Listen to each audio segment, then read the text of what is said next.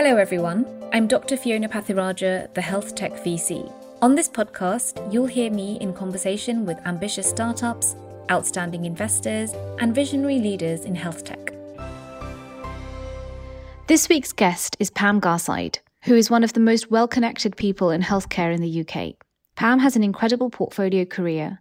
She's a healthcare management consultant by background, she's an angel investor, and also founder of the Cambridge Health Network, which is a membership group of senior health leaders in the U K.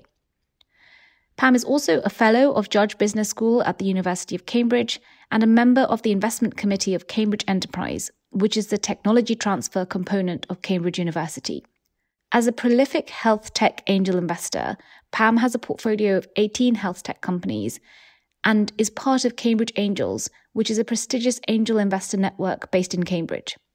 Pam's well known in the ecosystem as somebody who's really smart money in health tech, as she couples her deep knowledge of healthcare and health tech with her incredible transatlantic network to really help entrepreneurs that she invests in.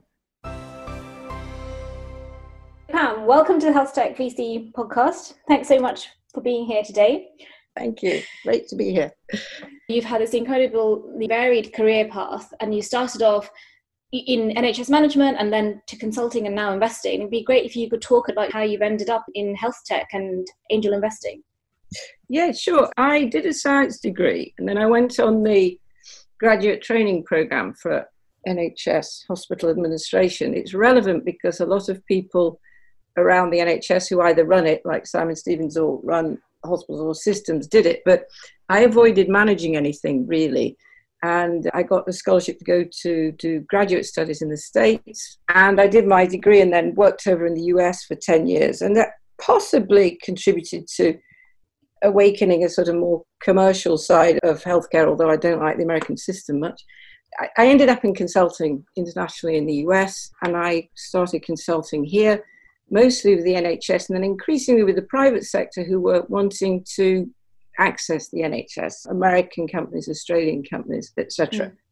And a very commercial friend of mine in health said, get some equity in one of these companies. But I asked for equity instead of fees in a company that was doing teleradiology. And nine years later, I think nine years is a, is a key, a lot of companies seem to exit after that period. It sold. And I thought, hooray, it's all going to be like this, dead easy. Uh, I was wrong on that. But having been given equity, I started to risk a small amount of money investing in companies where I really like the founders.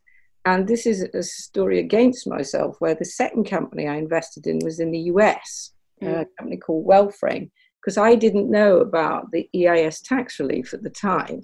Yeah. It's doing very well, fortunately. But then I started to find out about angel investing and how it works, and, and particularly how it works in the U K. Ten years ago, I was doing a lot of consulting and advisory work, again, mostly in the private sector. And now I'm pretty much half my time or more working with entrepreneurs, angel investing, helping startups, helping accelerators. And then I sit on boards. So I do much less advisory and more with startups in health tech. And every one of my investments except one is in the health domain or sector. Gosh, so you're really specific on healthcare, which is really interesting because not all angel investors have a sector focus. So what drew you to health in the first place? That's all I know about, really, because I, I spent my entire career in health systems. Yeah. And I suppose I watched digital health grow. When I first joined Cambridge Angels four years ago, they kept saying I was, oh, you're life sciences, Pam. I'd say, no, I'm not life sciences. That's different. Life sciences and biotech, which interestingly is where Cambridge Angels, of course, would focus because of life sciences in Cambridge University. I but I'm much more in the digital health space and tech-enabled service delivery. So I call myself digital health, but really, Fiona, it's because it's all I know. I don't know about quantum technology and quantum computing, or particularly about A I or engineering yeah. and other sectors, but I do know about health. And I think if you're an angel investor and you stick to your field, I believe you've got a better chance of success. It's axiomatic, isn't it? It makes sense, really. So I wouldn't feel comfortable because I don't know the parameters of other sectors, really. And obviously any kind of investing can be risky. So if there's anybody out there thinking, you know, what is angel investing really? How do I get into it? Do you have any tips for them? Yeah, um, I, I do talk sometimes to groups of women because the U K Business Angel Association wants to get more women into angel investing. It's a lamentably low percentage of angel investors are women. You don't actually need to be hugely wealthy. You have to know that you have a proportion of your income that you can risk. And I only invest small amounts, not massive amounts, but if you say you've got your assets and your house and your savings and whatever, and if you have some spare money and you're willing to take a risk, it's actually very good fun. But you have to accept the fact that you might lose that money. You, you may make gains, and some people say one in twenty companies you'll make a gain from. I've got a better track record than that. Maybe it's because I've stuck to health. Also, I believe you have to be interested in young people and entrepreneurs, because mm-hmm. I've looked at the companies I've invested, and it's when you meet the teams, you meet the entrepreneurs, and you think, that's exciting, and maybe I could help them. And I learned this phrase in the U S of smart money, which means you invest, but you also help the company. And I actually enjoy doing that. Some people don't. Some people put the money in and just sort of leave it there and are not active. But in my investments, or with my investments, I do help most of them to a certain degree. You talked about smart money, so the founders are valuing you for much more than, I suppose, just the money that you put in. Yeah. And fifty percent of your day or your week is spent on the sort of support of your portfolio companies and mentoring entrepreneurs. How involved do you get with all of these? Do you join the board? Do you, you know, take time out to speak to the founders? Good question. Joining the board is quite a, a big thing to do. I'm on the formal board of two of mine, and I've invested in eighteen companies. I, I did some research before this, of course, on my Gosh, own that's a lot. portfolio. two, two have exited, so I'm not involved anymore. Two, I'm actually on the board, and a couple of advisory boards, but it's ad hoc help, and it, it ranges depending on the team. So a lot of it's light touch, and what they particularly, what I can particularly offer is not so much business advice, and I've never scaled a company. I think that's tremendously important to get people to advise you who've scaled a company. I've never done that. But I do have networks in the N H S and in the U S health system. So they want sector knowledge, deep sector knowledge of how the sector works and how the financial systems work. And they want contacts. It's it's and they want turbocharged contacts, because getting in the N H S, you can send seventeen hundred emails to the wrong people. But if you get the right recommendation and support to get to the right person, it saves a lot of time and it's very valuable. So I do that sort of thing. You now mentioned the elephant in the room in startup land, which is often the N H S, because lots of V Cs won't even, you know, talk to a startup if they're saying, look, we're trying to sell into the N H S. So what's your experience of that? And is there any new advice that you can provide to startups around this? Yeah, this is a, this is a good topic. It, it's a bit of a sort of limited opinion or limited base for judgment when V Cs say they, they won't touch a company that says it's going to get into the N H S. I can understand it, because um, having worked with a lot of American companies who want to understand the N H S, they think because it's a national system, there's one decision, and they meet one person in number ten and go, that's it, the deal's done. Mm. And it couldn't be further from the truth, because you have to access the N H S at all levels. You have to have key opinion leaders clinically supporting your product or software.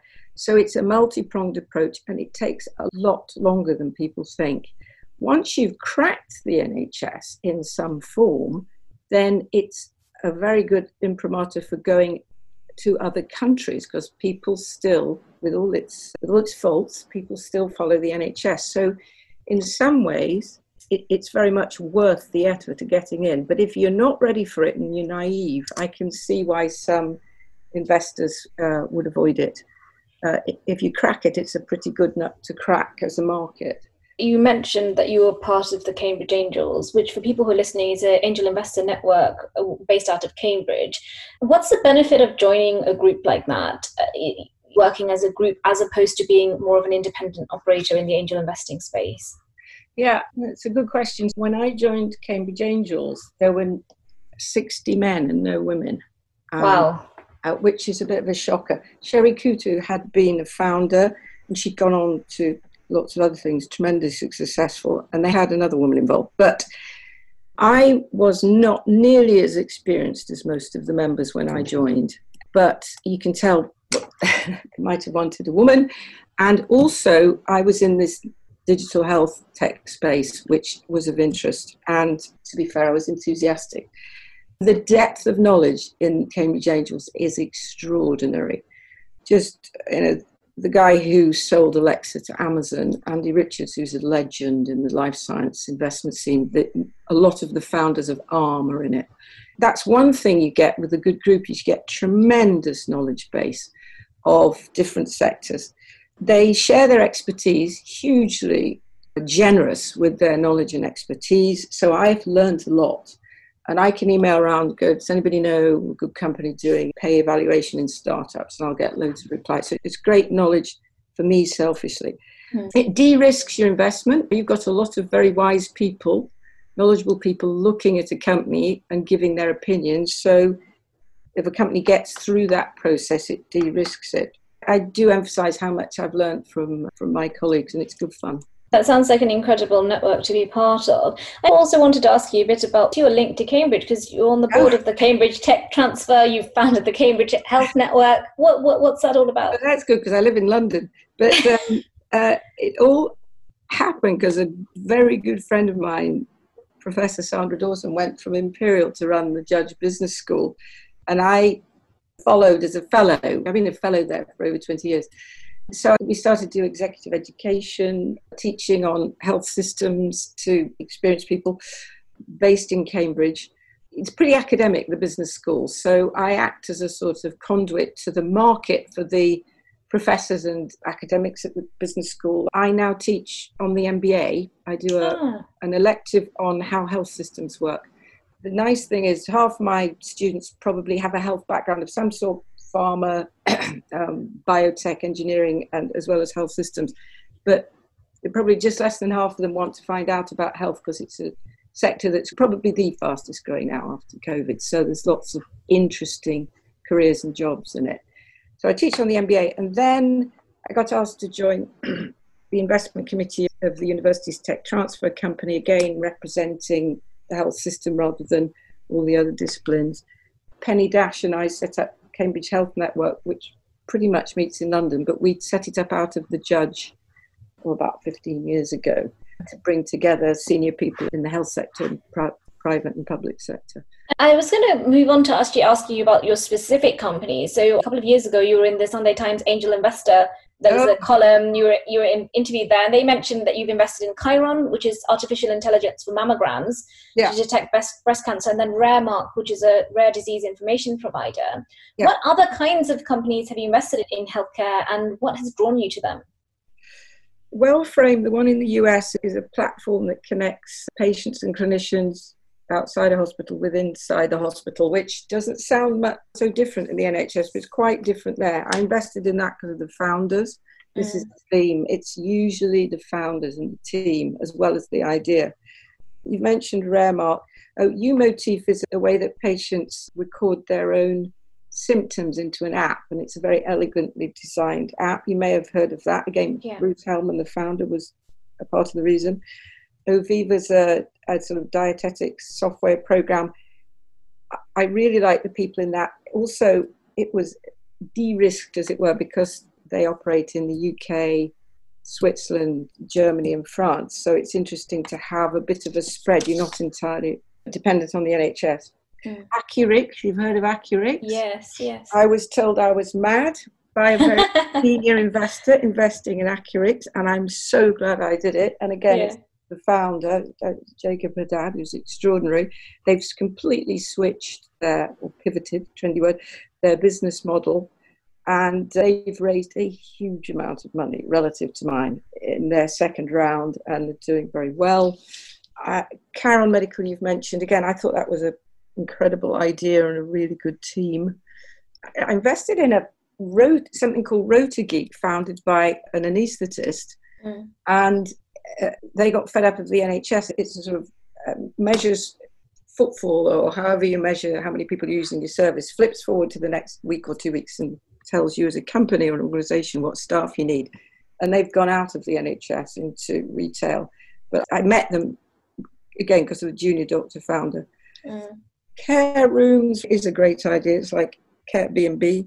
I'm going through some of them. Uh, Vine Health, I think, which yes. is cancer, sort of connecting patients with clinicians, and will work with C R Os. So I could go on. Uh, Medifer, I'm chairing the board of Medifer, which is a software platform in virtual outpatients, and we just raised uh, quite a lot of money. That's been a massive amount of time, but it, it is when you chair a company. And the latest one is Pexi, which is femtech, hot area, which is personalisation of analysis of your hormones as a woman. And it, I think that's got a lot of potential. I have heard of the term femtech, and I'm not sure I really like it. Obviously, it's really important. Women are fifty percent of the world. Lots of female products are either procured by or designed by men. We need to improve that, and I agree. But just, I don't know what it is about that word. I think it sounds slightly pejorative. I yeah. don't know what, what you think. Yeah, I, I agree. I think it's been around for four or five years, and I think we'll go beyond that, won't we? Yes, I yeah. agree. I think it is slightly pejorative. But I probably... talk too long about the various companies, but what I would say is, and I've said it before already today, that it the founders are so terribly important. And I have found now that all invest angel investors say the same. I used to think it was just me, but it's the founding team, closely followed by their product and market. Mm. So on that point, obviously you've seen loads of founders. What are the characteristics of a really great founder in your view? Mm. They have to be absolutely passionate about what they're doing in their product service. And they have to, they clearly, it goes with that, they all work all hours. I think willingness to listen. There's an issue with startups that the founder doesn't always go on to be the chief executive in the scale-up phase. I think they have to realise they be with the company, but they may not be running it, because scaling yeah. a company is different from the first bootstrap years of entrepreneur and setting it up. Yeah. They have to be very good with people and hire people better than themselves, which is so easy to say, but it's difficult to do. So a lot of it is general management stuff, but I, I, I do think they also have to... The good founders, if they find that there's somebody on their team, even their co-founder or even investor is not right, they should dump them sooner rather than later. Don't wait. If this doesn't feel right, then get rid of that relationship or, or terminate the relationship. I think you have to act fast and have the insight to do that sort of termination of relationship if it's not going well. Founders really worry about pitching, and you must have seen loads of pitches in your time. What makes a great pitch? It's clarity and passion about what you're doing. Don't overload us with too many slides. I tell you what yeah. I see missing. A good competitive analysis is often missing. A serious competitive analysis of who else is thinking about this or is going to come in and do the same. Because I think some founders are deluded. They're the only ones. So a good competitive analysis. Mm. To angel investors, the other missing thing is... even if you're very new, what's your exit plan? Because people like me and other angel investors want to get their money out eventually. Uh, people pitching tend to say, oh, we're going to sell in five years if they do have an exit plan. It never happens. It's nine or ten or eleven years, I find. But it, it, it's, it, you have to show that you've thought about that trajectory. In terms of projected revenues, we all laugh because they're always a hockey stick graph going yeah. right at the top right-hand corner. But with with angel investments, there's no track record, so you can't really judge whether they're going to hit those revenues. But uh, show that you've got some thought and some good assumptions behind your revenue projections. And I think I do look for, if you've got advisors, I think earlier rather than later to get some good advisors on board. Not necessarily a formal advisory board, but you've got some serious, credible advisors. That really helps as well. And you talked about and um, the exit taking a lot longer. And this is something that, you know, I'm really passionate about, because in healthcare, it does take time, because it's a complex, regulated landscape. And, you know, all the stakeholders are different and have different incentives. I think founders often don't realize that either when you're starting, especially if you're not from the healthcare environment yourself. some people tend not to listen because they're they're very excited about what they're doing. Yeah. But I say, do you do you really think that will happen? There's one company I've invested in is two co-founders who deliberately try to sell the company they've developed, it's med tech, to one of the big med tech giants three years after starting. Mm. And that is their strategy. And that's quite impressive because it's very focused. Much more often you get founders who say, uh, we're going to I P O, and you laugh. It would be fantastic if we had more unicorns over here, and fantastic if we had more I P Os in Well, in health, in, in any sector. And you have to admire their ambition. But yeah, they, I do say to them, do, do you really think it's going to be five years? I've found it's often quite a lot longer than that. But you, you can't fault their ambition. Yes, also true. We talked about a bit about, about V Cs coming on later on into companies. And how do you as an angel investor interact with the bigger V Cs who come in at later rounds? How is that relationship? Yeah, I do. I, I'm actually on the board of one of Albion Capital's venture capital trusts. Yeah. And winding back, I used to, because health was starting to become of interest, I, I started meeting private equity people, and I didn't like them very much. um, and even though I invest in health and I'm in the private sector, I care about the sector I'm in, and I do care about patients and that these companies might actually help. I didn't tend to find that. Now, I then dis- I then discovered that not all P E and V C are the same, and there are some really good venture capital companies and private equity companies. I tend to make judgments about who's good or not. Do I like the people? Do I like their values uh, and their investment theses? Venture capitalists do like angel investors, and they like successful ones. So we tend to get approached. And some companies like Atomico, which has a lot of money, Atomico has a group of angels every year that they will give a little bit of money to, to well, one hundred K to invest where they want. I, I'm not one of those, but they do connect with angels. I've been approached by quite a lot of V Cs about being in an angel group, coming to discussions. And again, if you like them and feel that they've got some interesting things to offer, you might go along, but sometimes you think this is a one-way relationship, really. They're wanting deal flow and they want an angel to be screening for them. So I don't blame them, but I think as an angel, you have to make sure you're working with people that you have some commonality of values with in your investments. Moving on from your work, one of the things that really struck me about you is, you know, how broad and incredible your network is and how wonderfully helpful you are to others. So I, I just was reflecting on this today before our call, and I, I, it reminded me of Malcolm Gladwell's book, The Tipping Point. Oh, yeah, where, yeah. where he talks about these super connectors who are important network hubs to, you know, facilitate relationships across sector and cross network. And I think, you know, this is you. I wanted to see if you had any advice on how you managed to keep track on these incredibly broad networks. I think it must be a gene. And, and also, I remember people, I remember faces, I remember backgrounds. And my husband always says, how do you remember that? I think it's, that part of that is a gene. um, my very distinguished friend, Sir Cyril Chandler, once introduced me to somebody and said, oh, you must meet Pam. She knows everybody. And I said, yeah, I have no intellectual contribution to make. Cyril, is that right? I just know everybody. I just mean it like that. But in fact, I am, as the Americans say, a mile wide and an inch deep. I know a little bit about a lot of things, but I, if you scratch the surface, I don't know a lot in depth. But I'm sure that's not true. I'm sure that's not the case. I love, I'm a wild extrovert. I hate lockdown. I love meeting people. And I do remember, you know, what people do. And I think that I like to think I know good people. And a lot of my friends say, why do you mentor all these young people? Uh, mm. They don't say it quite pejoratively as that, but I really enjoy it. I get a lot of energy from it. I very much in, enjoy working with young people. But I do get a lot of stick from my age group about it. One of the things I found striking in your network is that there are a lot of people who are often much younger than you in it. How do you suggest that other people start reaching out to people who are younger than them? I think if somebody's helped you in your career, and certainly a lot of people help me, you think you should give back. I do, I do like that. I mm. But also you learn a lot. You learn a lot about what's going on. And I say to people that I help, there's one guy helped get, get a job in Kaiser. He's still there, a Brit.